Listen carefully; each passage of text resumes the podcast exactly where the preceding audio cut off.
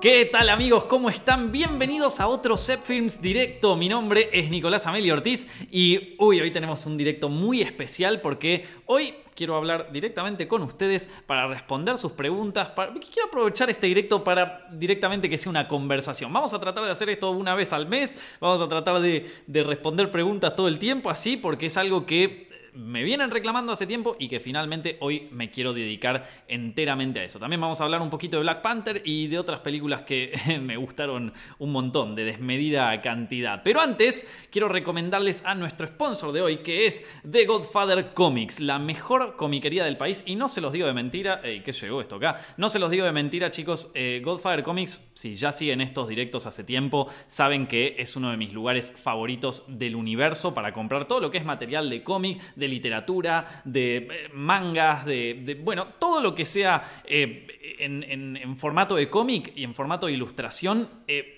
Godfather Comics lo tiene todo. Tiene un Facebook que es facebook.com barra The Godfather Comics y un Instagram que es instagram.com barra The Godfather Comics. Síganlo por ahí, pregúntenle lo que quieran. Tiene un catálogo inmenso, unos precios inmejorables y aparte también tiene un descuento si le dicen que vienen de parte de Films. Y no les miento cuando digo Godfather Comics, chicos. Atrás mío, todos los libros que tengo yo atrás son de comprados ahí y este particularmente que lo posteé en mi Instagram para que lo vean y, esto, y muchos me preguntaron de dónde lo saqué. Este Jamie eh, es, eh, el ilustrador ahí de, de, Gorilas y de un montón de cosas más. Es un libro impresionante, me encantó. Bueno, mucha gente me preguntaba en Instagram cuando lo publiqué dónde lo encontré, qué pasó, qué onda. Bueno, ahí tienen la razón. Vayan a Godfather Comics, está todo en lo que les dije. Bueno.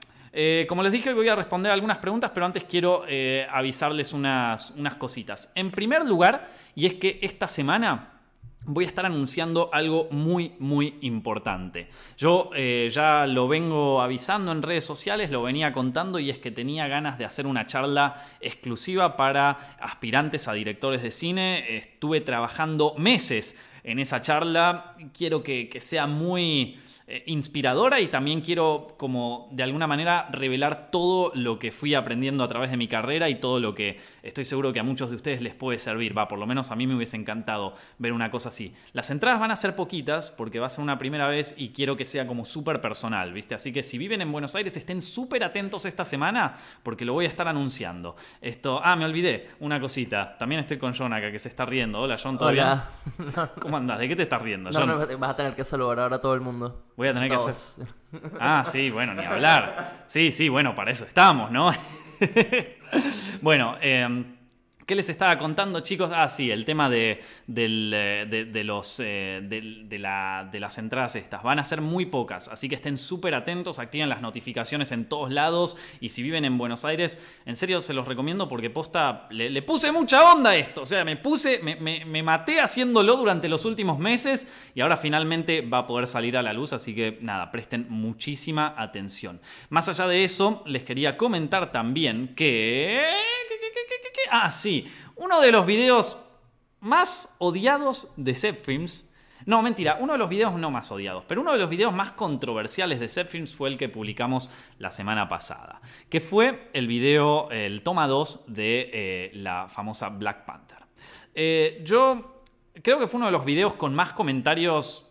Eh, normalmente los, los videos de toma 2 tienen una una línea de comentarios que va bastante similar. Uno puede estar en contra, uno puede estar a favor, pero más o menos, más o menos se distribuyen bien la cosa. Este de Black Panther fue como que despertamos la ira de mucha gente. Y la verdad que tampoco fue que hicimos una review tan, tan destructiva, ¿no? Porque, a ver, hemos destruido otras cosas. Hemos destruido eh, Batman y Robin, ¿viste? Hemos, eh, hemos hecho de todo. Pero esta particularmente eh, vi que mucha gente comentaba con ira. No comentaba con argumentos, sino que comentaba con ira. Entonces quiero aclarar un par de... Va, no aclarar. Quiero dejar un par de cositas eh, sobre la mesa para aquellos que dijeron que odio tu canal, eh, me voy a desuscribir, no quiero verte nunca más, que bueno, sí, está bien, suerte, nos vemos otro día, pero, eh, pero es verdad, hay una cosa que es verdad después de, verla, después de ver la review de nuevo, y es que Em, la verdad que le dimos, le dimos duro y parejo. Y yo creo que es porque siempre en los toma 2 tenemos como eh, visiones encontradas, en el sentido de que normalmente a mí me gusta tal cosa, después a John capaz le gusta un poco otra, a Fran le gusta un poco otra, y entonces es como que hacemos un balance bastante bien. Tenemos gustos distintos y eso está bueno porque lo podemos comentar y cuando no nos gusta algo tenemos que argumentar por qué no nos gustó y cuando nos gusta algo tenemos que argumentar por qué nos gustó. En este caso a nadie le gustó Black Panther. De los tres estábamos los tres furiosos con la peli. Entonces, como no teníamos ningún feedback de parte de los otros, como nadie estaba diciendo, che, bueno, mirá, la verdad que yo opino esto, la verdad que no opino lo otro, salvo Frank que bueno, dentro de todo un poquito le gustó la peli. Em, fue como un poquito más... Eh, un, poquito innecesariamente, innecesariamente crítica. En un momento empezamos a hablar ya del cameo de Stan Lee, ¿viste? Ya era un poco demasiado. Sí, puede ser que haya sido demasiado. Pero les voy a contar por qué a mí me enojó particularmente Black Panther. O sea, enojó es una película, la verdad que no, me va ni me viene, pero me puso un poco mal porque de todas las películas de Marvel, y acá mucha gente me dice que yo odio todas las películas de Marvel, pero no es así, hay algunas que me gustan mucho, Avengers 1 me encanta, me parece, Joss, Whedon es, en esa película es todo él, o sea, se entrega completamente a la película y eh, eh, es como un buen pilar para establecer el, famoso universo cinematográfico, ya lo dije. Me encanta Guardianes de la Galaxia, eh, parece una película fantástica y una de las mejores películas que hizo James Gunn en su historia como autor. O sea, pensemos que estamos hablando de un tipo que venía a hacer cine muy independiente y muy serie B, ¿viste? Porque esto, nada, venía a hacer Scooby-Doo, hermano. me gusta mucho Ant-Man y... Y sí, básicamente esas. Esto. Después hay, hay un par más que. A ver, estoy, estoy, pensando alguna que me haya, que me haya gustado así, que me haya llamado eh, más la atención. Ah, bueno, y Iron Man, la primera, esa también es una fiesta. Eh, pero en, eh, en, general, es como que. Nada, mi visión es más me. Ahora, ¿por qué Black con Black Panther tenía algo especial? y es que el director de Black Panther es el primer director de Marvel que a mí me encanta, que me fascina. Estoy hablando de que me parece un genio, un crack, que es Ryan Coogler. Eh, Ryan Coogler antes dirigió dos películas, una que se llama Fruitvale Station y otra que se llama Creed. Eh, y Creed, para mí, decí que no hice un video de mis top de 2015, pero estaba muy arriba esa película. Es, una película, para los que no lo vieron, Creed es como una, es como una secuela tardía de Rocky, en donde el hijo de Apollo Creed, eh, este, eh, tiene, Adonis Creed, tiene que, quiere dedicarse a la lucha, pero tampoco quiere estar en la sombra de su padre, y entonces es entrenado por Rocky Balboa para poder convertirse en un verdadero luchador. Y esa película, chicos, es maravillosa. Si no la vieron, les pido por favor que la vean. Está entre mis top 10, o sea, mis top 5 de películas de lucha, pero ni lo dudo, ¿eh? Y una de mis películas favoritas del 2015, ni hablar. Eh, Ryan Coogler para mí es un director excelente, es un director joven, es un director... Eh, un poco más grande que yo, es eh, cuatro años más grande que yo. Y el tipo ya se, o sea, y, se hizo esto, el, Creed, es una locura de película, es una maravilla, y y, encima trabajando con una franquicia súper establecida, ¿viste? Entonces, cuando sale Black Panther, yo digo, bueno, va a ser otra peli de Marvel, pero capaz tenga un toque así, que yo diga, bueno, esto, capaz que tenga buenas peleas, porque ustedes no saben lo que son. Si no vieron Creed, vean las peleas que hay en esa película. Loco, estamos hablando de eh, major filmmaking, loco. Estábamos hablando de una de tremenda dirección de cine. Eh, tiene, tiene, una segunda pelea que es como toda en un plano. Hay otra pelea que, transcurre en México que también es como desde abajo, desde el punto de vista de la audiencia. Eh, la última pelea es, vos te metés en la pelea ahí. Vos te metés en la pelea. Y aparte lo que tienen los personajes es que la sufrís con ellos. Cuando llega el final de Creed vos estás diciendo, por favor que este tipo gane, me, muero. En un momento yo estaba llorando, en serio. Yo la vi en el cine y, fue una emoción tremenda, pero la volví a ver hace poco de nuevo, viste. Y, y es una película excelente por donde se la mire. Y estamos hablando de nuevo de una peli que es de una franquicia, ¿viste? es difícil hacer un remake, una secuela y que le vaya bien. Porque bueno, tiene todas sus, sus complicaciones, ¿viste? Eh, entonces, de repente hacerlo también a mí me, a mí me encantó y yo creo que, que Ryan Coogler por eso era un director excelente. Entonces estaba esperando que ocurra algo, eh, no te digo excepcional en Black Panther, no te digo único, pero decía, este tipo te va a poder filmar bien una pelea. Y vos ves la pelea entre Chala y, el otro, y Killmonger, y decís, esto es, un, esto es una tristeza. Yo es, es- es medio decepcionante. Es medio decepcionante a nivel dirección. No tiene absolutamente nada que te llame la atención, por lo menos. Chicos, estoy hablando de un director que antes, dos años atrás, porque ni siquiera salió hace demasiado eh, Creed, hace dos años me mostró una de las mejores peleas que vi en mucho tiempo en el cine. O sea, te estoy hablando, un top 10 de peleas, esa pelea va. Estoy hablando de toda la historia del cine, ¿viste? Eh, entonces, nada, fue, fue medio decepcionante, fue medio decepcionante, ¿viste? Y mm, a mí me parece que si, si vieron Black Panther, les recomiendo toda la vida que vean Creed para que vean por qué me, por qué me pone tan mal, ¿viste? ¿Por qué me pone bien ponerle cuando, cuando Muschietti dirige It? Que es un director que yo ya había visto Mama, me gustó mucho, estaba esperando algo similar con It y lo logró.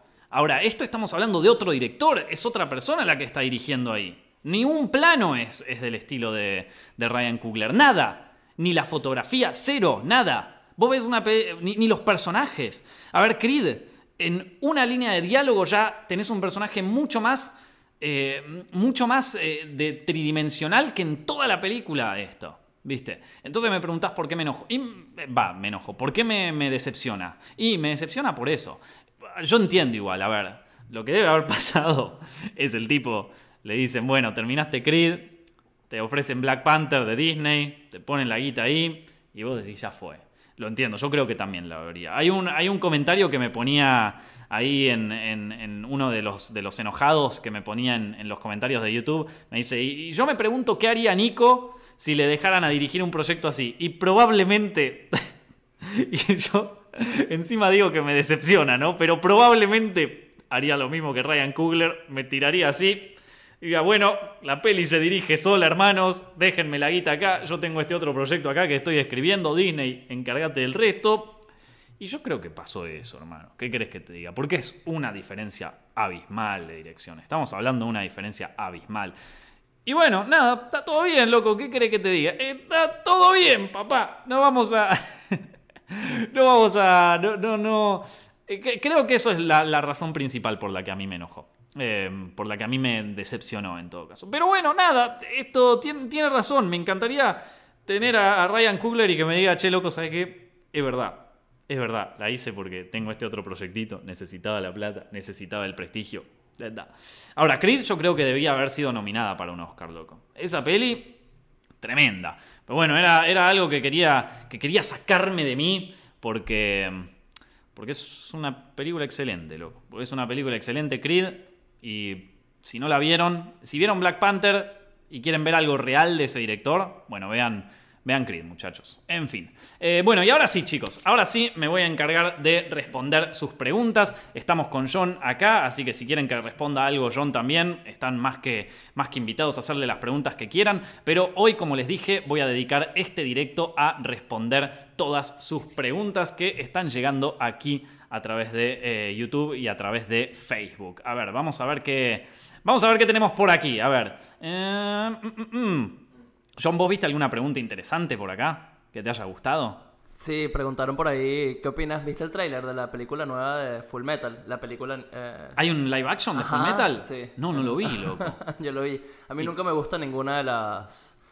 De los remakes, no sé, no son mi gusto. Como que no, no. Cuando yo veo un remake, eh, sobre todo por ejemplo Full Metal y muchos personajes que Claro. se supone que son tipo alemanes. Me explico, como que Sí. la cult- mi casa. Ah, pero mi casa no. Estaba hablando ahí de, de Attack on Titan, pero no me gustan realmente los remakes eh, que hace así Japón, pero este se ve decente. Los Este se ve decente. Viste Sí. que Japón siempre cuando hace un remake de esos se va súper over the top. O sea, es como al máximo. Cuando hicieron el remake de Attack on Titan era lo mismo. Cuando hicieron el remake de Death Note era lo mismo. Igual me prefiero eso que la versión norteamericana. eso estamos los dos de acuerdo, ¿no? Eh, a ver, ¿qué tenemos por aquí? Eh, ¿Qué me preguntan? Bueno, gracias a todos los que están acá viendo el directo y preguntando sus cosas. Estoy viendo algunas preguntas de, de las que primero llegaron y a ver qué hay por acá. Eh, uy, hay, hay acá- es que hay algunas preguntas que, que se van un poco, se van un poco de mambo, ¿no? Bueno, acá pregunta eh, Franle, ¿qué opinas de Deadpool 2? ¿Estás ansioso o te da igual? Eh, Deadpool, la primera, a mí me gustó mucho. Me parece una peli copada. Me parece una peli parecida a Logan, ¿viste? Como que agarran el, género de superhéroes y hacen otra cosa. Que es un poco lo que, lo que me llama la atención y lo que me da ganas de ver la, esta X-Men New Mutants, ¿viste? Como que agarran el género y lo meten en algo de terror. Por ese lado me parece copada Deadpool. Es una historia simple, vamos a hacer así. Tampoco es que se filmó la vida, pero está. A, a mí me gustó mucho la primera. La segunda, yo supongo que va a ser algo parecido. Vos, eh, John, que, que viste algo así de que te haya llamado la atención. Y sí, de- estuvo, bueno, el- la campaña de marketing que viste, es distinto a la peli, siempre es genial, con lo de eso que está él como pintando el, el cuadro este. Sí. Y salió, ¿no? Como un teaser corto que sale Cable, que se ve interesante. Yo en verdad quería a, a otro actor para, para el de Cable, pero está bien, se ve interesante. ¿A quién querías? Eh, al de Avatar, ¿viste? Al, al, al malo de Avatar, al militar de Avatar, Hmm. pelo blanco, tal, se parece más. O a- al de eh, Hellboy, Ah, el, sí. de, el que hace de Uh, Hellboy. Ron sí, Perlman. el Uh, Ron Perlman ese hubiese sido re estado. bueno, sí. Tremendo. Pero bueno, nada, no pasa nada. Eh, y también está el niño de la película esta que te decía, la de Hunt for Wilder People de, de- de Thor, que también es re buen actor, eso me, me llama bastante la atención porque Claro. puede estar muy bueno ese personaje. Pero nada, hasta que no salga un tráiler bien, ni idea. Rosales Ramírez me pregunta, Nico, ¿hablarás de fotografía? Saludos desde México. Bueno, como les dije, yo estaba anunciando una charla que iba a ser sobre, para, específica para directores de cine, la voy a hacer acá en Buenos Aires, eh, y voy a hablar de fotografía también. Pero si me preguntás por en YouTube o en mi canal si hablé de fotografía, sí. Tengo unos videos que hice en 2012 que eran hablando de lo básico de fotografía, por si te interesa. Y después tengo un video que a mí me gusta mucho y que se los quiero recomendar, que se llama Casino y el arte de la iluminación.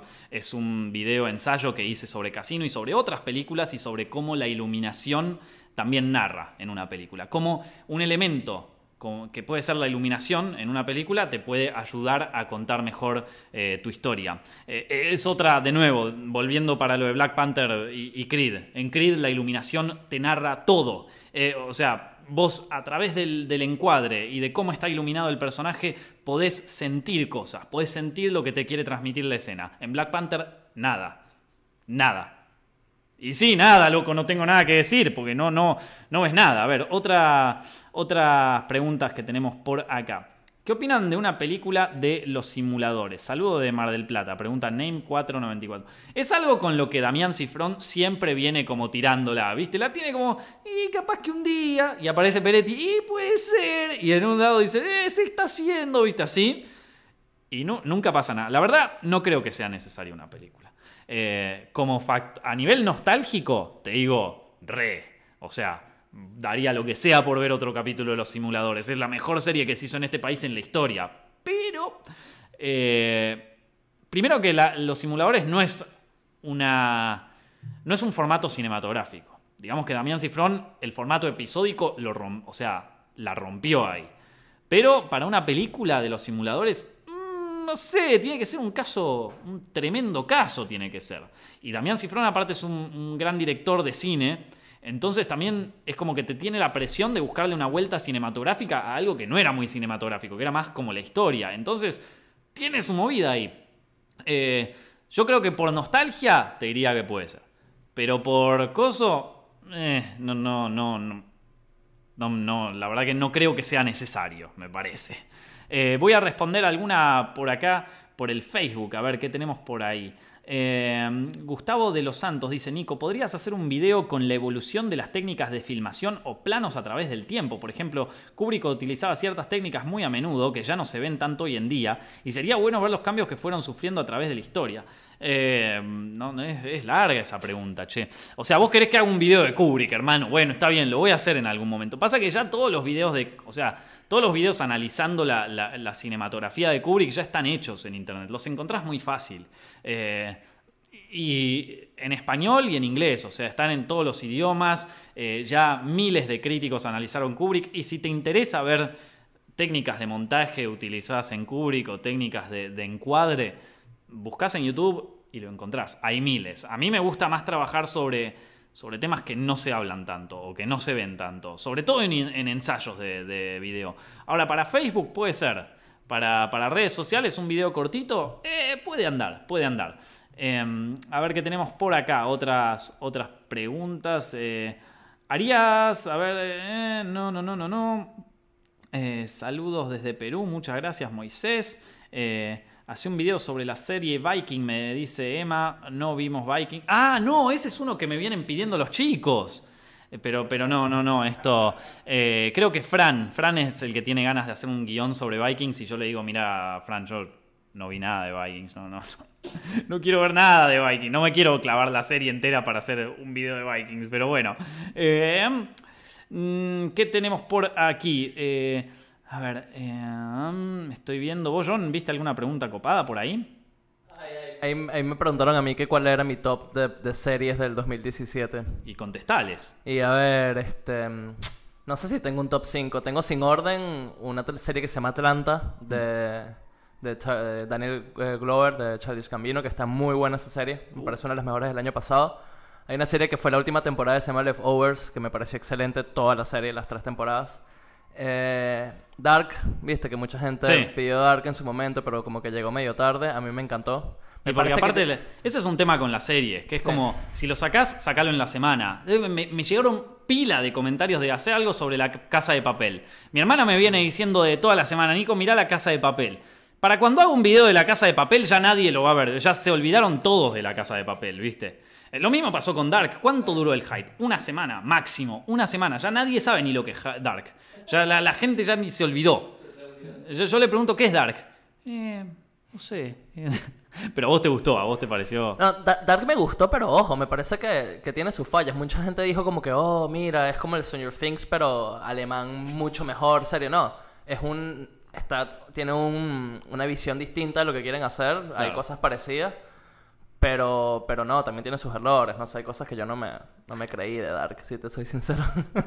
pero bueno. Esto, eh, acá me pregunta eh, Jack White, me dice, ¿qué opinás de la película There Will Be Blood, traducida al español como Petróleo Sangriento? Bueno, recién yo le contaba a John que una de mis películas favoritas de toda la historia del cine, en serio, está para mí en un top 20, no, en un top 10, yo la pongo en algún lugar por ahí. Eh, se llama Boogie Nights. Boogie Nights es la primera película de Paul Thomas Anderson. Y Petróleo Sangriento es de más adelante. Petróleo Sangriento también me encanta, me parece una obra maestra. Pero me gusta más Boogie Nights.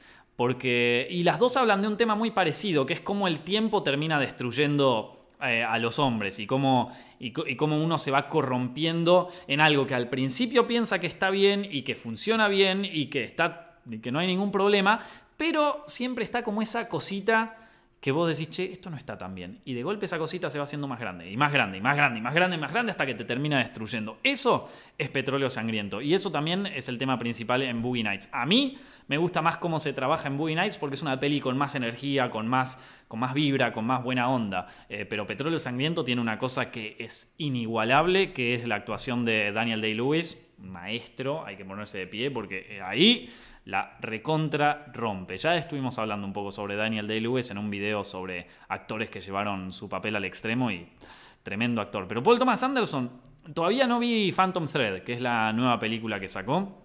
Y, yo creo que Petróleo Sangriento está después de Boogie Nights o por ahí. Eh, Punch Drunk Love también es una gran peli de, Paul Thomas Anderson, tremenda.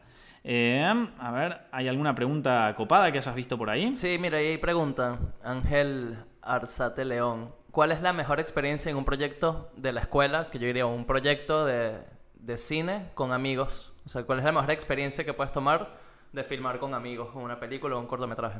Bueno, eh, esto es una. Este es una- un consejo para todos aquellos que se larguen a grabar eh, un cortometraje o una película con sus amigos de la facultad o con sus amigos de cine en general.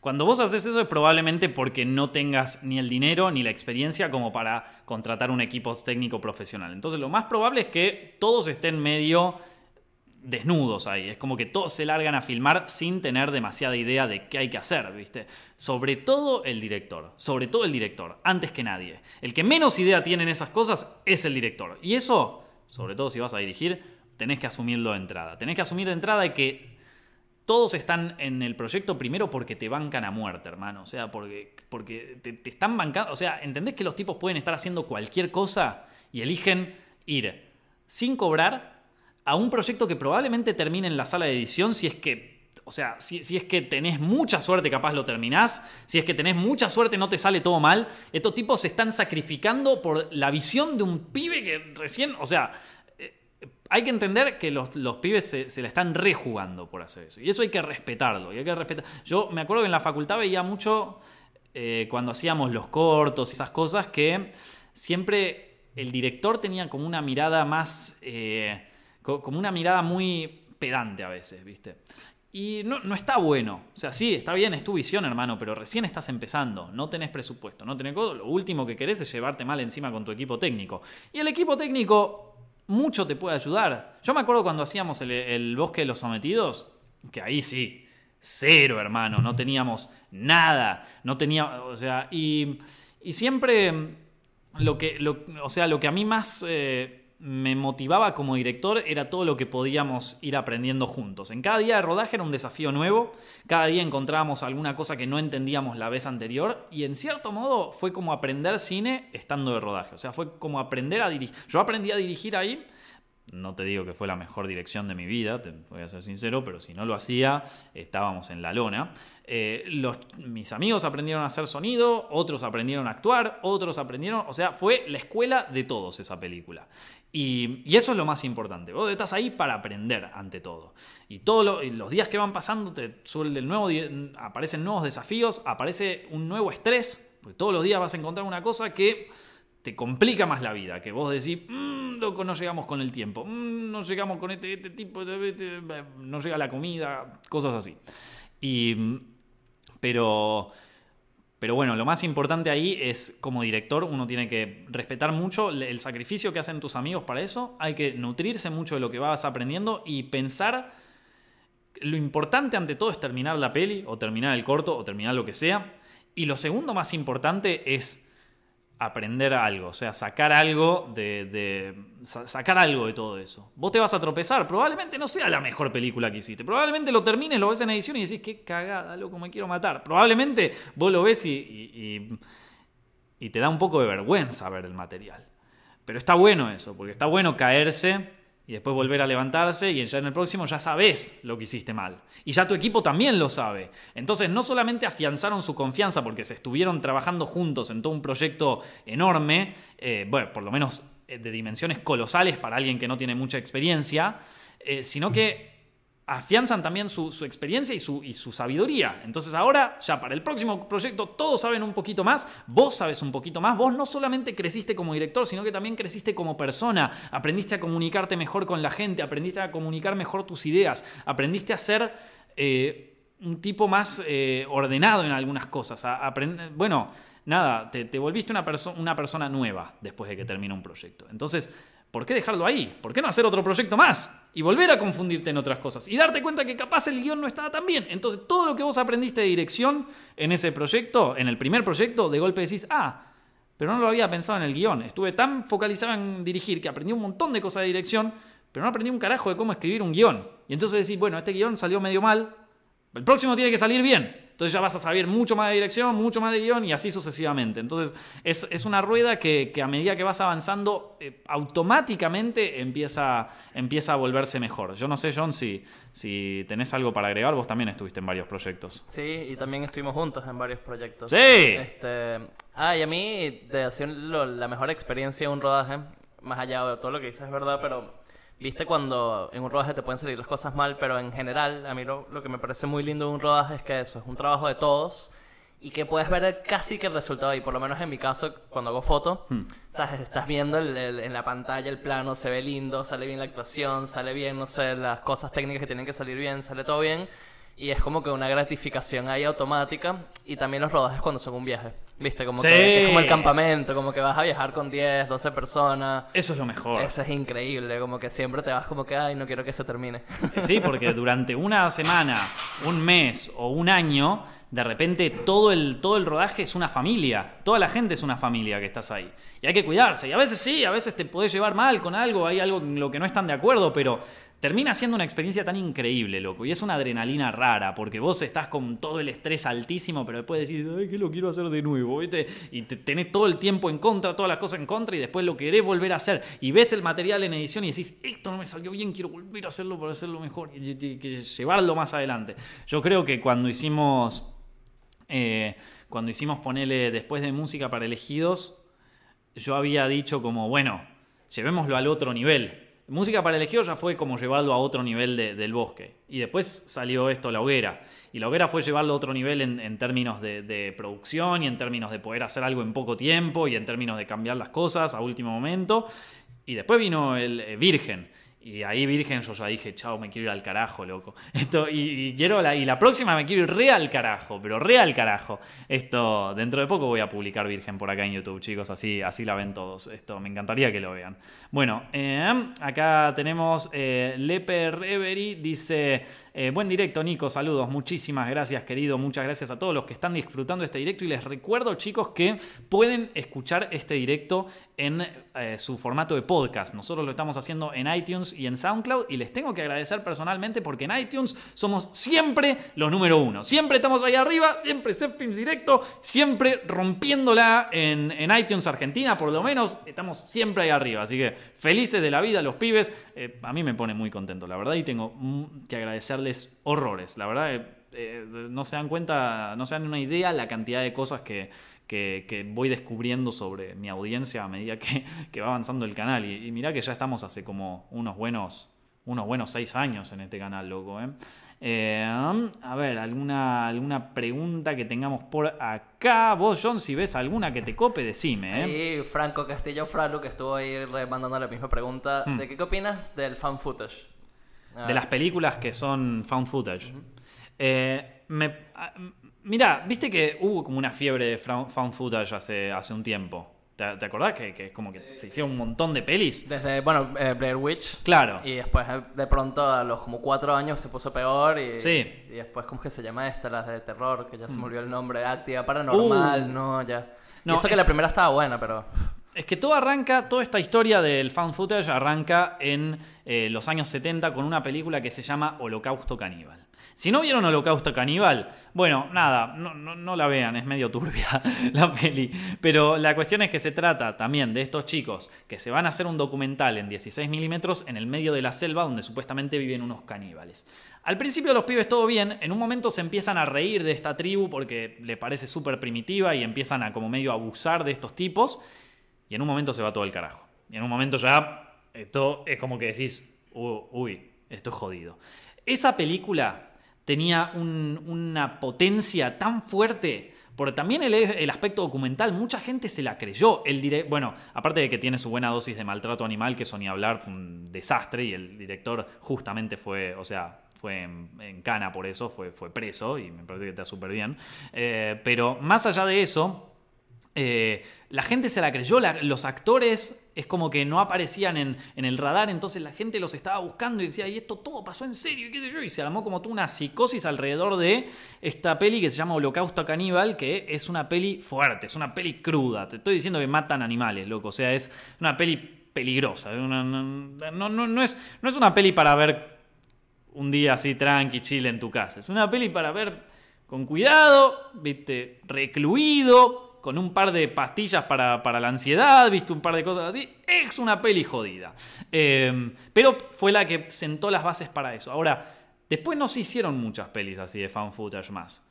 Y después aparece el proyecto Blair Witch, en 1999. Marca el fin de una década y el proyecto Blair Witch la rompió.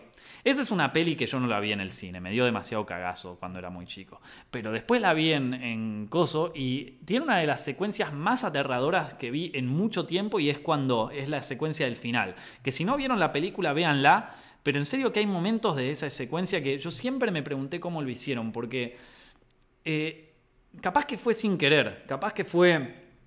Le salió, viste, andás a ver, capaz que fue todo planificado.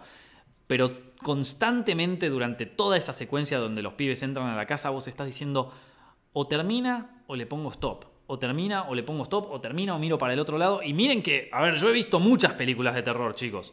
Yo me sé el ABC del terror, o sea, he visto, creo que durante un tiempo consumía hamburguesas y películas de terror, era lo único que comía, ¿viste? Esto, entonces, de golpe ver una cosa así a mí me llamó mucho la atención y por eso creo que el proyecto Blair Witch está ahí entre las obras de arte del terror. Es una muy buena película, es una cosa que nadie se esperaba ver, es una película que nadie nadie estaba listo para esa película y los agarró a todos por sorpresa. En una película barata, o sea que también agarró a los productores por sorpresa, y era una película completamente indefinible en cuanto, en cuanto al género, que es esto un documental, es una ficción, es una peli de terror, que entonces Claro, la gente quedó deslumbrada con una cosa así. Obviamente no se ganó ningún premio ni nada demasiado fuera de lo común, pero, claro, pero es lógico que en una época así, donde aparte les estoy hablando de una época donde no había internet, entonces esto de grabar con el celular y todo eso, las múltiples pantallas que genera grabar con, varios celulares y con todo eso, no estaba, no estaba disponible, no había. Bueno, eh, el proyecto Blair Witch lo logra perfectamente. Más o menos, eh, más adelante sale esta REC en España, que también es una maravilla, eh, con una interpretación aterradora de Javier Botet como el monstruo, es, es espeluznante. Javier Botet es un genio, es un actor, un actor que da miedo, de, o sea, el tipo te mueve las manos y ya decís, no quiero saber nada, loco, sáquenme de aquí. Es el que hace, es el que hace del leproso en, en, esta, en It, y también hace un montón de papeles, es el que hace de mamá en Mama, es, o sea, lo deben haber visto en alguna película. Si ven pelis de monstruos, él seguramente es un monstruo de lo que vieron. Pero bueno, como les estaba contando, pasa esto, ¿viste? O sea, vos tenías eh, esta rec y de repente aparece actividad paranormal. Y yo creo que a partir de actividad paranormal es como que ya se va todo, ya se va todo por la borda, ¿viste? Ya, actividad paranormal no es una peli muy buena. O sea, si me das a elegir, prefiero mil veces el proyecto Blair Witch. Pero actividad paranormal tiene un plano loco que ese plano vale toda la película. Ese plano es la piedra fundacional de toda la película y es un plano fijo donde la cámara está filmando así fijo a la noche de la casa y vos tenés que esperar. Y vos tenés que ver la quietud de la casa y tenés que bancarte el silencio por un lado y tenés que bancarte el tiempo por otro lado. Y vos ya sabés que algo va a salir. Y te lo tenés que bancar el plano. Y te lo hacen bancártelo porque es largo. Es largo ese plano, se toma su tiempo y de repente pasa el horror. Y el horror no es que te cagas, no, no es algo despampanante. Es nada, una boludez. Pero cuando pasa, luego te, te morís del miedo, te morís del miedo. E, y ese plano fijo me parece que, bueno, a, mí me inspiró muchísimo ese, ese, plano fijo. Me parece que es una. que ese plano en sí es una, es una obra maestra. O sea, es para un corto directamente. O sea, haces un corto con ese plano y ya tenés, ya, ya tenés mejor que la película. Pero después se fue todo al carajo, hermano. Se fue todo, o sea, empezó a aparecer, viste, eh, actividad paranormal. Había una que se llamaba eh, el, diablo dentro mío, una cosa así, un desastre. Esta que transcurre en Francia también, un desastre. Otra que, ay, ¿cómo se llamaba? Una que el tráiler era, pero que te daba vergüenza de verlo. Y, empezó a, a, destruirse a sí mismo el género, porque ya era tan predecible, tan aburrido, tan plástico. Y aparte hay otra cosa. Hoy en día ya no es como antes, bueno, la videocámara, ¿viste? Hoy en día tenés que, o sea, tenés miles de celulares que pueden estar grabando al mismo tiempo, lo que me recuerda a otra película que ahora Lake Mungo se llama esa película, Lake Mungo, que es como un falso documental y e, es también una peli así medio de terror de found footage, que la peli en sí no está tan buena, pero que tiene una escena, loco, que esa escena eh, ocurre con el celular, la, una de las chicas está grabando con un celular viejo, y yo les puedo asegurar, chicos, cuando pasó lo que pasó, yo me, aterré tanto. Lake Mungo, el lago Mungo, es una peli muy independiente, muy poco conocida y no está tan buena. No es una buena peli, pero esa escena vale toda la película. ¿Viste que hay alguna peli la escena te vale toda la película? Bueno, en este caso ocurre eso. Em, y después nada, empieza a ver películas tan. Pero, pero en general, o sea, lo que pasa es que hay tan, tan tanta, o sea, se vuelve tan predecible, tan obvio, tan aburrido, tan eh, mediocre el, cine en found footage que bueno, vamos a tener que esperar a que surja una nueva película que le dé un giro a todo esto, ¿no? Porque, que inició con Proyecto Blair Witch, se desarrolló con Rec y Actividad Paranormal y devino boludez tremenda. Así que nada, esperemos que, surja algo bueno. Espero que eso, eso, haya respondido la pregunta. No sé si John vos querés comentar algo sobre eso. No, estoy de acuerdo. Cloverfield.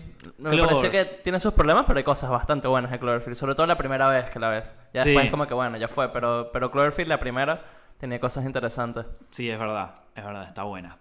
Bueno, a ver, tenemos alguna preguntita más por acá, a ver si hay alguna, alguna pregunta nueva por aquí, alguna cosa que no hayamos visto, alguna cosa de la que no hayamos hablado. ¿Vos, John, viste algo que te haya gustado por ahí?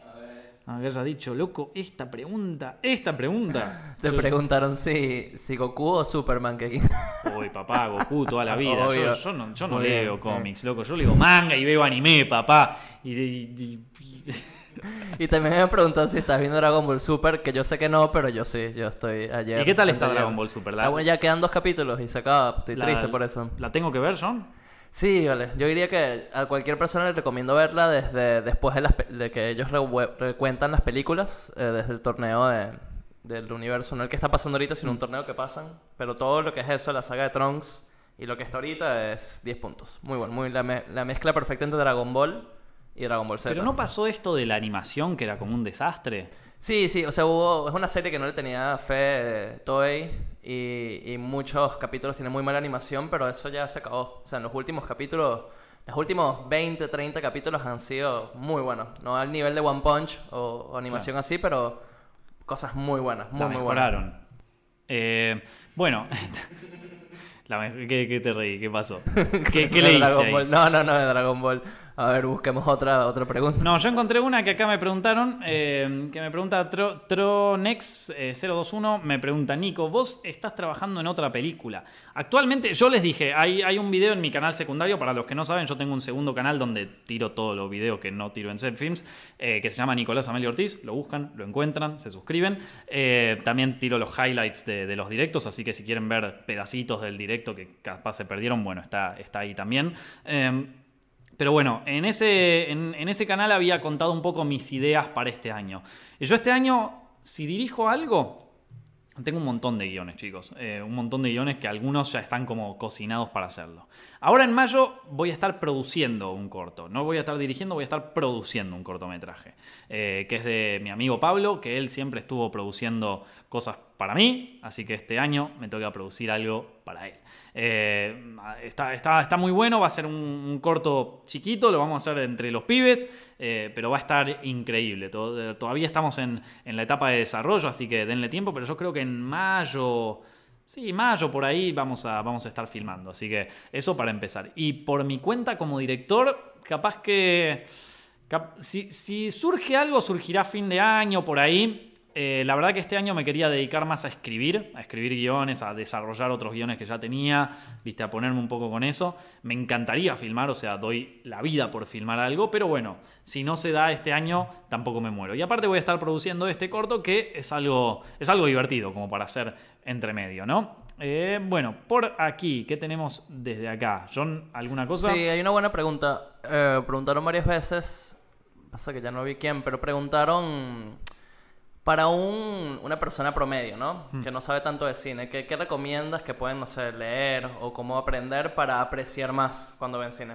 Claro, bueno, eh, miren, yo les cuento, yo mi pasado, o sea, cuando yo estaba en la secundaria, yo no tenía nada de idea de cine, pero nada, chicos. O sea, vos me decías los hermanos Lumière y yo te decía lo qué. Yo me acuerdo cuando arranqué la facultad no sabía quiénes eran los hermanos Lumière. Sea, si ya arrancás sabiendo quiénes son los hermanos Lumière, estás en una mejor posición que yo cuando arranqué la facultad. O sea, ya sabés más de cine de lo que sabía yo en ese momento. Eh, yo cuando estaba en el colegio, lo único que veía así de cine eran las pelis de Harry Potter. No tenía nada, no sabía nada, ¿entendés? O sea, era una cosa en blanco. Mi afición por el cine surgió cuando yo estaba en el último año del colegio, que eh, mi, profesor, un profesor mío que aparte era profesor de lengua, no tenía nada que ver, ¿viste?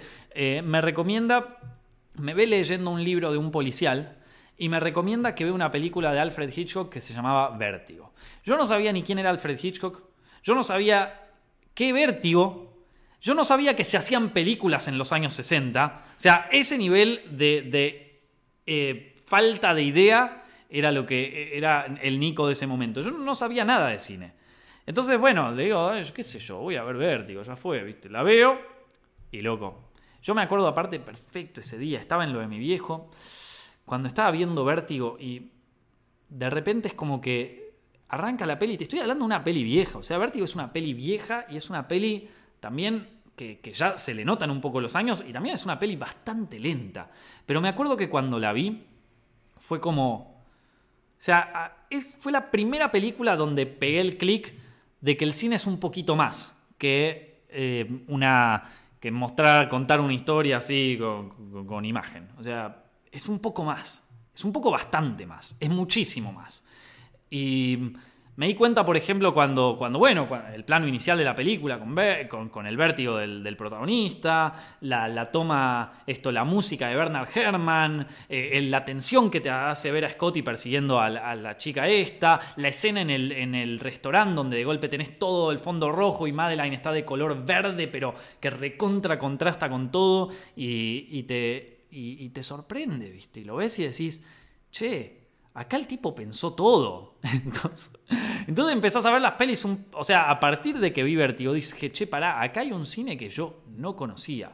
Y me da un poco de vergüenza decirlo, chicos, pero en ese momento ni siquiera sabía quién era Quentin Tarantino. O sea, no sabía nada. Entonces, digo, bueno, ¿qué, qué, Hitchcock está bien, era el director de antes, vamos a ver Psicosis, ¿viste? Veo Psicosis porque aparte yo sabía que Psicosis era un clásico del cine, pero no sabía nada, o sea, sabía que era de ching, ching, ching, ¿viste? Y nada más. Entonces voy a ver Psicosis. Psicosis también una locura. Me acuerdo cuando vi Psicosis por primera vez. Y llego a la mitad de la película, no les quiero spoiler por si no la vieron, pero Psicosis a esta altura, y si siguen Set Films, ya supongo que la vieron, pero no importa. Cuestión es que veo esa escena en Psicosis y yo digo, chabón, estoy presenciando algo que no vi nunca en mi vida en una película.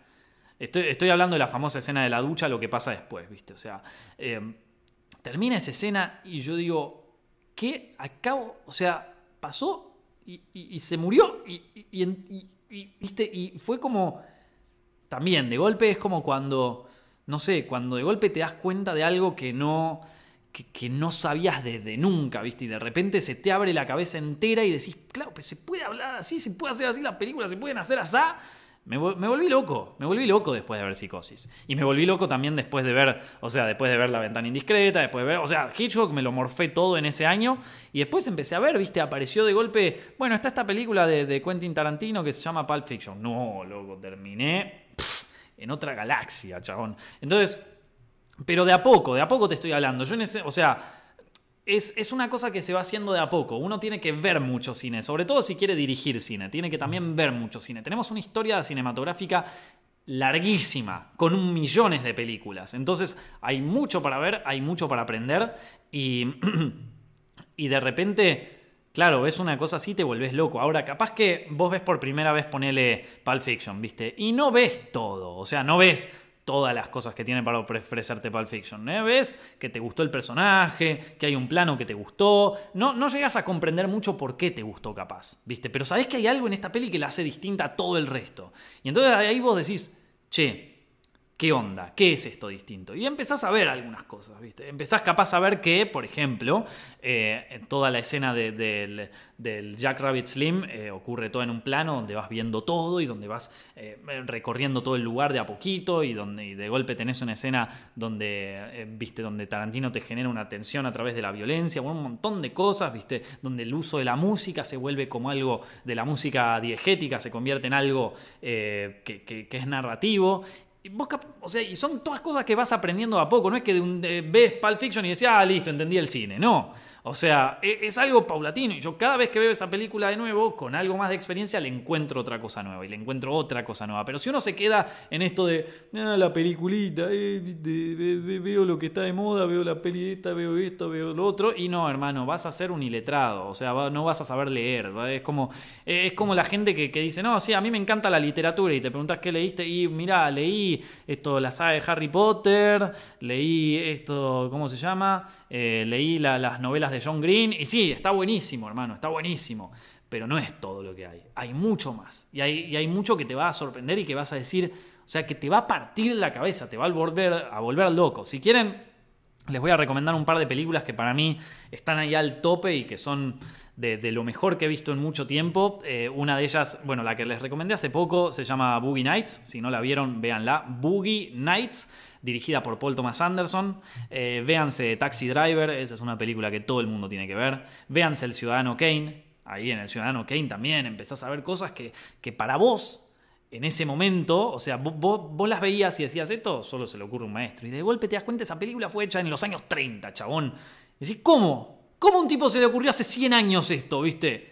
Y no, bueno, ahí te das cuenta que Orson Welles es un maestro, ¿viste? Entonces querés ver todas las películas de Orson Welles. Y es así, ¿viste? Y te vas nutriendo de a poco, y pierdes de a poco, chicos, y se va entendiendo. Y pueden leer libros de cine. Les recomiendo eh, las entrevistas de, Hitchcock con Truffaut, que eso es una clase magistral de cine, fantástico. Se llama El cine según Hitchcock. Es un libro todo, es una clase de cine en, en, 200 páginas. O sea, te vuelves loco. Son unas entrevistas que le hacía un director francés a Alfred Hitchcock y es Pura magia eso. Eh, les recomiendo que vean las películas de Hitchcock porque van a entender mejor el libro y les va, les va a gustar el doble. Pero una locura. De otros libros de cine, bueno, eh, hay, qué sé yo, viste, hay, un montón así de, cosas para ver. De golpe te... Pero así de que uno arranque y diga, che, nada, empezar, empezar a ver un poquito más, empezar a buscar no lo que, no lo que ve todo el, o sea, no lo que te dice todo el mundo, viste, no, porque la fotografía está muy buena. ¿Y por qué la fotografía está muy buena? A ver, ¿qué, tiene la fotografía acá que está tan bueno? Bueno, y te vas fijando, viste, de golpe te das cuenta de que cómo está iluminado un plano, de golpe te está contando parte de la historia. Y de golpe te dice, no, por el montaje, el montaje, ¿por qué está el montaje? ¿Qué, cualquiera te edita una película. Bueno, ¿qué, qué, qué, es lo que el montaje acá funciona? Y que de golpe el plano empieza a tener una duración que vos no te diste cuenta y pasaron tres horas de película, como el logo de Wall Street, y, te pasó así, ¿viste? Eso es montaje, ¿entendés? Eh, entonces, y, así con un montón de cosas te pasa. Y, es, una, es, es, una cosa que nada, que hay que estar atento cuando uno ve la peli. Capaz verla más de una vez, verla dos, tres veces. Las pelis que más nos gustan hay que verlas muchas veces para descubrir todo lo que tienen ahí para ofrecernos. A mí me parece que nada, que sí, sí, les recomiendo eso. Y no tengan vergüenza de no ver películas. Les repito, chicos, yo no vi, no tenía idea de nada, de nada. Entonces, nada, siempre puedes arrancar. Que tenés 26 años, no sabes nada de cine, no pasa nada, loco. En, un año de golpe te puedes clavar tantas películas que de, golpe así de la nada. Y, no, y, no, hay que ser tampoco pedantes de, bueno, yo ya vi todo, ya vi esto, ya vi cosa. No, hay mucho más para ver, hay muchísimo. Y se puede aprender una banda, chicos. Y se puede ver cosas que les van. O sea, que, no solamente los, van a hacer crecer en su idea cinematográfica, sino que también los van a hacer crecer como seres humanos, como personas. O sea, eh, em, el cine y el arte en general tiene eso, la capacidad de hacernos pensar, la capacidad de hacernos ver un poquito más allá de nuestras vidas, relacionarnos con los personajes, ver que los problemas que tiene ese personaje los puedo tener también yo. Y un tipo, un mafioso, eh, un superhéroe, un mago, un elfo, y todos esos tienen algo que yo tengo también. Y tienen, características humanas. Es mucho de lo que hablamos con Frank, que él estudia letras y que sabe mucho de literatura y, y habla mucho sobre ese tema, ¿viste? Entonces, nada. Nos hace crecer ver películas, nos hace crecer ver arte, así que aprovechenlo. ¿Alguna otra pregunta por acá? ¿Vos viste algo, John? ¿Vos querías decir algo? Perdón, me, copé con. No, no, sí, todo lo que dijiste. Mira, si de chiste que leyesen de Les. ah, no, pero, eso ya es tipo. Es, tipo la deep web del cine, ¿viste? Es como es demasiado para arrancar, es un buen libro, a mí me encanta. Yo lo apliqué a varios de los guiones de, de video ensayos que hice, pero es un poco irse. Es un poco pasarse de rosca. sí, sí. Eh, bueno, a ver, vamos a ir respondiendo las últimas preguntas, a ver qué tenemos por aquí, por aquí, a ver, a ver, a ver. Eh, mm, mm, mm. ¿Vos ves algo, John, que te haya llamado la atención? Algo que hayas dicho, che, yo acá quiero responder esto. Una para que responda John, chicos, algo para que responda John también, ¿viste? Ya que estamos, la respondemos por acá. Eh, porque me pasa lo mismo que a vos, no sabía nada de cine, entré a la facu y bueno, eh, sigo sin saber mucho, dice Teresita. Bueno, sí, está todo bien, loco, está, está perfecto, no hay ningún problema. Eh, hay, preguntan, ¿tú te acuerdas de ese plano? Ese plano es increíble, ¿viste? ¿Te acuerdas de Contact? La película Contact, ¿tú la viste? El plano del espejo. Uh, sí, pero. Es que preguntaron justo por ese ah, plano. Es, es el típico GIF que aparece en Twitter que me lo mandaron mil veces y me dijeron: Nico, tenés que explicar cómo lo hicieron. Lo hicieron con una pantalla verde, hermano. bastante derecho viejo, pero eh, yo no sé si ese es el plano así de esos wow que más me gustan. Yo he visto, he visto planos que, me sorprendieron un poco más. Eh, la verdad. O sea, está bueno, no te lo voy a negar, está bueno. Pero es un truco bastante, bastante obvio. Esto no, no, tampoco es que. Pero viste que hay escenas que vos la ves y decís. ¡Wow! ¿Cómo hicieron eso? ¿A vos te pasó con alguna peli? Y bueno, no me, me pasa más lo que habías dicho de Vértigo. A mí me encantó porque a mí también Vértigo me quemó, el- me explotó. Que es como decir, como que no importa ver una película ahorita. Tipo, esto me está impresionando más Sí. que cualquier otra cosa y está tipo, no puede ser. Y no tanto por lo técnico, sino por, por eso, como, como se maneja la tensión, el guion y cómo te lleva como personaje a una historia más o menos clásica, pero que ya tiene un twist que te da tipo, paf, paf. Excelente. Pero sí preguntaron que qué animes me gustaban. ¿Qué anime te gusta, John? A ver. Eh, bueno, Furikuri es una serie de muy buena, me parece excelente para ver siempre. Estoy viendo ahorita Boku no Hero Academy, que está buenísima, que es como X-Men, no sé, no es, es como superhéroe, es medio rara. Y bueno, Dragon Ball Super, este, soy pro Evangelion a la mil por siempre. ¿Viste esta, esta peli que se llama La chica que saltaba en el tiempo? Uf, esa película, sabes que ya no me gusta tanto, pero las primeras veces que la vi capaz la quemé.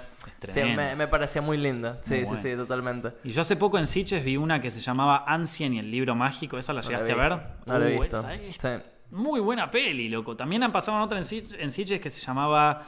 eh, eh, ¿Cómo era? Chica, eh, La Noche Joven, una cosa así se llamaba la peli. Es también muy buena, pero es un anime distinto. Bueno, Full Metal Alchemist la viste, ¿viste? Ah, Full Metal Alchemist, vi Brotherhood, no, no la anterior. Me encantó Brotherhood. Y la vi, eh, bueno, ya viejo, pues. No, no, Claro. no. Cuando salió me pareció muy buena. Lloré, lloré. Y después leí el manga de Full Metal y lloré. El manga, el manga lo tenemos acá, también, cortesía de Godfather Comics. Esto, y después, ¿qué otra más había que a mí me guste mucho? Bueno, eh, eh, esto, Holic y Angelic Layer, eh, perdón, Holic y No Subasa. vi. No la vi. No la vi. Está, a mí me gusta más el manga que el anime. Entre, entre Subasa y Coso me quedo con, con el anime. Y después otras series de anime que, que a mí... Bueno, ¿viste Black Lagoon? Tampoco la vi. Oh, loco, esa es una serie, chabón. Esa es una serie. Bueno, Attack on Titan sí. Attack on Titan la vi, sí, el manga me gustaba más Mm. inclusive. Y ahorita ya en verdad, bueno, cuando salga la próxima temporada la voy a seguir viendo, pero pero ya no me, no me llama tanto la atención como antes. Tuvo Yo su vi, hype. vi la primera temporada y quedé como, bien, está bien. Y después, no, no. El manga se pone muy bueno. ¿Sí? Inclusive ahorita está relativamente bueno, pero ya para mí perdió su encanto un toque. O sea, como que el encanto está en que salga el anime, ver cómo lo adaptan y ya, y seguir. Acá en, acá en Argentina, creo que en Venezuela también, no sé, pero daban una serie de anime cuando yo era muy chico que eh, a mí me gustaba mucho por lo mal traducida que estaba, que se llamaba Connie-chan. ¿Vos la conocés? Sí. ¿Te acordás de Sí, Connie-chan? sí, sí. Bueno, el otro día encontré en YouTube que hay un tipo que publicó, que publicó los, los eh, cortos originales de Connie-chan, pero los publicó en japonés. Y vos te das cuenta de que no hay nada que ver, ¿viste? Esa, a mí me parece que esa serie, un- una proeza mexicana de doblaje, que los tipos, eh, en serio, este, el, el que hizo todas las voces creo que era Alfonso, no, Alfonso Cuarón, el director, no. eh, o- Alfonso Or... Ay, bueno, es un, es, es un artista de doblaje muy conocido, muy conocido. eh, Alfonso Obregón creo que es el nombre. Obregón de apellido seguro. Pero bueno, la cuestión es que él es el jefe de doblaje ahí y después tiene su séquito de amigos y hacen las voces, o sea, y le inventan cualquier cosa en Connie-chan. Oh, Tremendo, me vi todos los capítulos de nuevo de Connie-chan. Y después está esta... mm, ¿Nunca, Psycho- ¿nunca ¿eh? viste Boogie Pop Phantom? Una No. que pasaba en Locomotion. Uf, esa serie era... Mi de chiquito me quemaba un poquito el cerebro. yo, yo todo lo que pasaba en Locomotion lo consumía. Me parecía re buen canal. Ahí en pasaban. Cyber Marionette X. Sí, mira, exacto, por ejemplo. Y esta, y Ma- Magical Ha- eh, Knight eh, Rayard. La de Sí. las, la de las, eh, la de las chicas que peleaban. Me- hace poco me, me conseguí el, el manga, loco. Mirá, acá, el manga de, de Magic Es Knight de Clamp. ¿no? Creo, ¿Eh? Es de Clamp, ¿no? Sí, es de Clamp, obvio. No podía ser de otra está persona. sí, sí, Esto, Y bueno, ¿y Sakura? Sakura no la vi, no la vi tampoco. Hay series así de chico que nunca llegué a ver como... O sea, Sakura vi algunos capítulos Hmm. Y tampoco nunca entendí Caballeros del Zodíaco. Era más una persona de Dragon Ball. A mí me encantaba Sakura. De chico también me encantaba. Aparte, en realidad arranqué a ver Sakura porque la pasaban de noche Sakura. O sea, la- la- en un momento la pasaban a la tardecita, pero yo llegaba medio tarde del colegio y nunca lo podía ver. Llegaba justo para ver Pokémon, que venía después. Eh, pero, pero mm, después había, pasaban Sakura a la noche, muy tarde a la noche te estoy hablando. eh, los sábados a las, ponele, a las 12 de la noche. Y yo no arranqué a ver eso, no, no arranqué a quedarme despierto esa hora para ver Sakura. Te estoy hablando, tenía 6 años, ponele por ahí. Nos íbamos a dormir temprano. Mi papá me mandaban a dormir a las 9, ¿entendés? Y de golpe quedarse hasta las 12, hasta la 1 de la mañana era una, una locura, ¿viste? Eh, y yo me quedaba porque después pasaban esto que se llamaba X-Men eh, creo que era Primera Generación, se llamaba una cosa así, que era como una serie de X-Men, no la, no la serie animada original, sino otra, ¿viste? Y pasaban esa. Y, pero antes te tenías que ver Sakura, porque era lo que venía antes, ¿viste? Y te venía y te veías Sakura. Y al principio la vi porque, bueno, nada, era lo que venía antes. Y después quedé más fan, boludo, que... Y es uno de los primeros animes que yo vi, así que me lo vi en serio, lo veía toda la noche, los sábados a las 12 de la noche. Al final terminé, terminé viendo más, más Sakura que, que esa.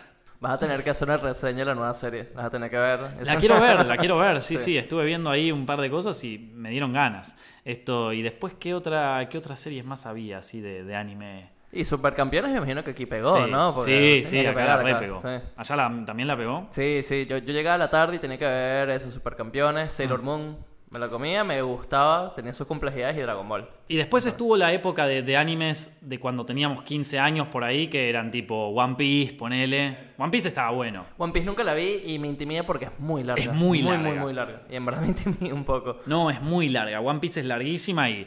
y pero la- la- yo me acuerdo que vi unos primeros capítulos y me había gustado. Después estaba Naruto, también el mismo problema. Pero Naruto. ¿Terminó Naruto? Terminó Naruto Ah. y yo no la vi, me recomendaron el otro día verla, pero me dijeron que casi te tienes que saltar 400 capítulos de fillers. Así, Yo me acuerdo así. cuando. Yo, a nosotros con, con mis amigos aga- agarramos Naruto cuando recién empezaban a pasarla, ¿viste? Entonces veníamos todos los capítulos. Y chabón, yo decía, en un momento ya llegamos a un punto donde yo ya no lo veía más. Decía, maten esta serie, weón, mátenla, de- de- de- ya está. Mátenlo, el pobre tipo Gara revivió 40 veces en esa serie, ¿viste? Mátenlo, ya está. Ya se terminó Orochimaru 900 veces, ¿viste? Revivía este otro. ¿Viste? Al final vos decías, basta, basta, por favor.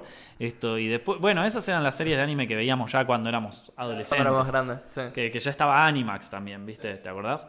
Ahí pasaban una serie que se llamaba. eh, ¿Cómo era que se llamaba? Se llamaba. eh, bueno, estaba Get Backers, que estaba muy divertida. Estaba Vandred, que era tipo. Sí. era, te la vendían como la cosa re subida de tono y después nada, era una boludez, pero bueno, qué sé yo. Había series raras en Animax, ¿eh? Había series ya raras. Ahí también pasaban Full Metal Alchemist, Sí. estaba buena. Sí. Pero bueno, eh, a ver, alguna última pregunta del directo de hoy. ¿Vos viste algo ahí, John, que te llamara la atención? Eh, si tenemos por acá.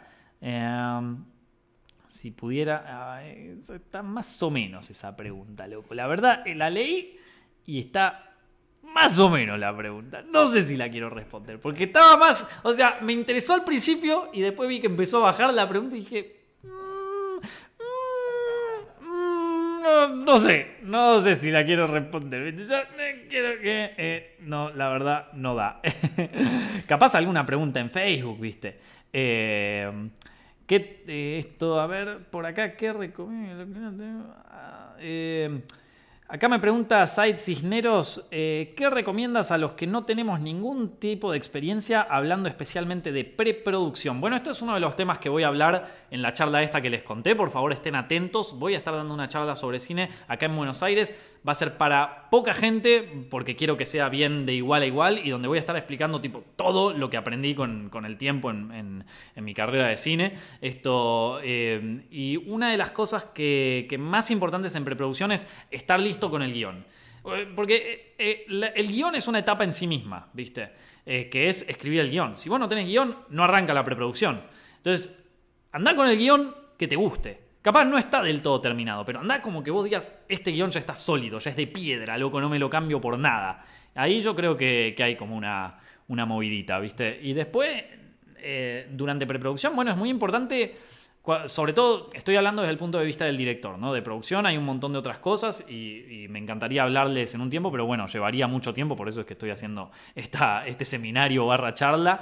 Eh, pero bueno, eh, como director, creo que lo más importante en preproducción es lograr comunicar al resto de tu equipo lo que vos querés hacer.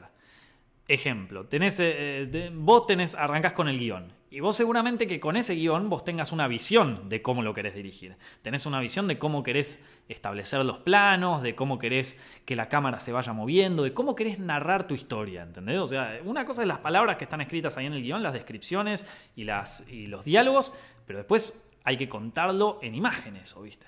Entonces, seguramente vos tenés una manera distinta a la que piensa todo el resto de cómo narrar esa historia. Entonces, lo más difícil de preproducción para mí como director, bueno, además de muchas cosas, pero una de las más difíciles es lograr comunicar esa visión al resto del equipo. Entonces llega el director de fotografía. Bueno, ¿cómo querés iluminarlo? Y mira, yo quiero una luz acá, una luz allá. No, eso no te lo va a entender nadie, hermano. O sea, tenés que, hay que ser muy específico. Y yo lo vi, esto lo aprendí también mucho yendo a otros rodajes. O sea, no, no, no dirigiendo yo, sino también yendo a otros rodajes. Los buenos directores que, que yo vi dirigiendo siempre tienen la específica, ¿viste? quiero que el pelo de acá se mueva un poquito para acá, que la luz le apunte un poco más para allá y quiero que la cámara haga este movimiento porque quiero expresar, o sea, todo te explicaban. Entonces vos llegabas ahí y decías, claro, sí, ya, está, hay que hacer esto y, listo, vamos derecho, viejo. Em, pero, o sea, lo más importante es encontrar una manera de comunicar tu visión.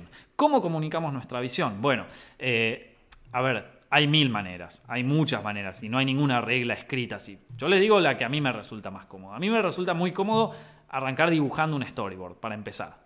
Sea, primero hacerme una, idea clara en mi cabeza de qué es lo que quiero filmar y por qué lo quiero filmar así. Hacerme una lista de los planos de cada escena, de por qué quiero encarar esa escena así, de qué es lo que quiero, qué, cuál es el tema que quiero transmitir acá. Ojo, te estoy hablando, o sea, esto me pasó en Virgen. En todos los cortos anteriores era como que todavía no tenía idea de nada. Virgen fue el primero donde dice, bueno, yo quiero hacer esto, ¿viste? Em, y, y a partir de ahí, bueno, una vez que ya sabes que ya vos tenés una idea de por qué lo querés filmar así, y que no es solamente, bueno, es que yo vi en una película y me gustó cómo lo hicieron y quiero hacerlo también. No, no, no, no. Acá está súper marcado, bueno, yo lo quiero hacer así por esto y por esto otro. Una vez que vos ya tenés esa idea, sigue, bueno, cómo la convertimos, o sea, cómo la pasamos de acá, de mi cabeza, a acá. Bueno, a ver, primero, Storyboard sirve, un montón. Si saben dibujar, mejor. Pero si no saben dibujar, puede ser también con hombres de palito, está todo bien. O sea, la idea es que la gente lo entienda. Vean, por ejemplo, los storyboards de, Taxi Driver que hizo Martin Scorsese y van a decir, bueno, sí, la verdad que yo dibujo mejor que vos, pero no te haces ni en pedo la película Taxi Driver. O sea, el dibujo no tiene que ser perfecto. La cuestión es que lo tiene que entender tu equipo, ¿viste? Se lo tenés que poder explicar bien a tu equipo, ¿viste? Eh, después viene el si, ya tenés el storyboard, después empezar a trabajar con un poco de referencias. Bueno, para este plano, ¿cómo quiero que se vea? Y bueno, mira, está esta película de Wes Anderson que me gustó y me gustaría que el plano se vea más o menos así, que el espacio esté distribuido de esta manera. O está esta película de Martin Scorsese que me gustó y me gustaría hacer un movimiento de cámara igual acá. Me acuerdo, por ejemplo, cuando estábamos dirigiendo, eh, cuando, me tocó dirigir un videoclip para una banda. Eh, todo el videoclip estaba, o sea, yo quería que todo el videoclip fuera mucho movimiento de cámara, ¿viste? Y mm, eh, que, se, que se dé como la, el tema de, bueno, del estar ahí, ¿viste? Del estar en el momento. Entonces lo hicimos mucho con planos cerrados y con traveling. ¿Y dónde encontré los mejores traveling? Obviamente en Scorsese y en, en Mean Streets, en calles peligrosas. Y a partir de ese plano, o sea, agarré ese plano y le dije al director de fotografía, que en ese va, al director de cámara en ese momento, que era John, eh, le dije, mira John, quiero que se vea como este plano. O sea, que todo el corto tiene que tener este aire, ¿viste? Eh, y así vas armando como todo. Después, nada, tenés el storyboard, tenés las referencias y empezá a ir un poco más adentro, ¿viste? ¿Qué, qué querés transmitir en la actuación en esta escena? ¿De Y, así vas con todo, ¿viste? Pero hay que ser muy meticuloso y lo más importante de todo es lograr transmitir, o sea, transmitir la idea que vos tenés, lograr transmitírsela a tu equipo. Si tu equipo sabe lo que querés y van en sintonía con vos, entonces va a salir todo bien cuando estén en el rodaje. Porque ya todos van a saber qué hay que hacer. No va a pasar nadie que te diga, che, pero no quería que. Che, pero no pasa. Ey, loco, no entendí. ¿Viste? O sea, no, ya va a estar todo súper claro. Me acuerdo, Virgen es una película que a nivel cámara era muy difícil de llevar a cabo. Muy difícil. O sea, súper exigente. Si ya vieron Virgen, van a saber por qué. Y, y nos, y, nos, costó muchísimo y fuimos como tres veces a la locación con el director de fotografía para hacerlo. Así que si pueden, vayan a la locación, viste, exploren bien, los, hagan un buen scouting y ese tipo de cosas. Nada. Esto, miren, esto más o menos va a ser un poco de la, de, la charla que, que, voy a hablar un poco en, en, estos días. La voy a anunciar dentro de poco, así que chicos, por favor estén atentos, porque si les interesa esto y quieren estar hablando, hablar de esto en detalle y hacer preguntas y respuestas y eso, este, e, e, ese va a ser el lugar, ¿eh? O sea, para mí estuve meses armándolo, así que nada, ya lo tengo bien fresco, papá, lo tengo bien fresco todo. Así que nada, básicamente esa es una de las cosas para mí importantes de preproducción. No sé si John quiere decir algo, así, acotar algo a la charla. No, no, me parece que todo lo que dijo está bien, sobre todo lo de tener muy claro qué es lo que quiere y saber poder transmitirle a la gente con la que vas a trabajar, porque al final es un trabajo en conjunto, hmm. poder transmitirle qué es lo que. cuál es tu visión. Y ojo, capaz que puede ser que vos no, no estés muy seguro de lo que querés. Capaz que hay una escena que no sabes muy bien cómo, cómo la querés hacer. Y en ese momento, no tengas miedo de pedir ayuda. Para eso está el productor, el asistente de dirección, el, segundo de cámara, el primero de cámara, el fotógrafo, el, maquillaje, o sea, están todos ahí para ayudarte. Entonces, pedí ayuda. Che, miren, tengo esta escena. Eh, estaba pensando hacerlo así, pero no me convence del todo. ¿Qué podemos hacer? Y de golpe aparece el director de arte y te dice, che, yo creo que podríamos hacer así.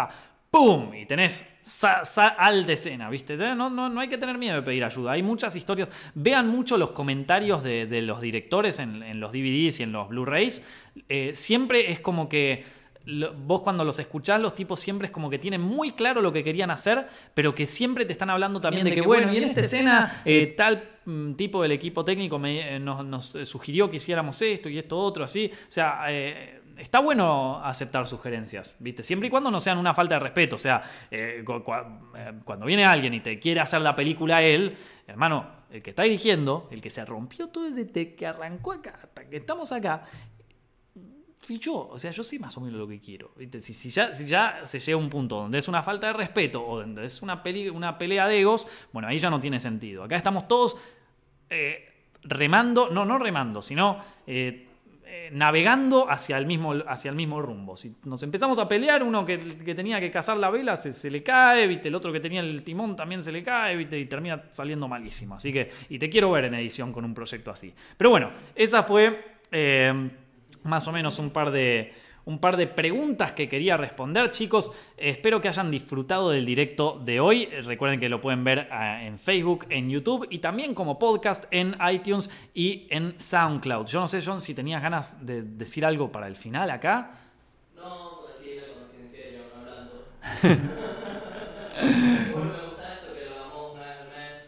Sí, podríamos hacer uno, de preguntas y respuestas una vez al mes. No sé, díganme por las redes sociales, por Instagram o por algo o por, o por Facebook si, si les interesa que, que hagamos más directos así de preguntas y respuestas y podríamos hacer uno así una vez al mes. La verdad que estuvo, estuvo bueno, yo lo disfruté muchísimo. Pero bueno, dicho todo esto chicos, les agradezco mucho, mucho por haber visto este directo. Si les gustó, por favor no se olviden de dejarle un like ahí en Facebook o en YouTube, depende de dónde lo estén viendo. Y si lo están escuchando en podcast, no se olviden por favor de, eh, de suscribirse ahí al podcast y también dejarle un buen rating. En serio, somos eh, el número uno así de podcast en Argentina todo el tiempo, así que eso se los agradezco muchísimo. Eh, y vamos a mantenerlo así, tenemos que mantenerlo así, papá. Esto, y, nada, si lo están viendo de cosas, dejen los comentarios, todas esas cosas, ya saben cómo es.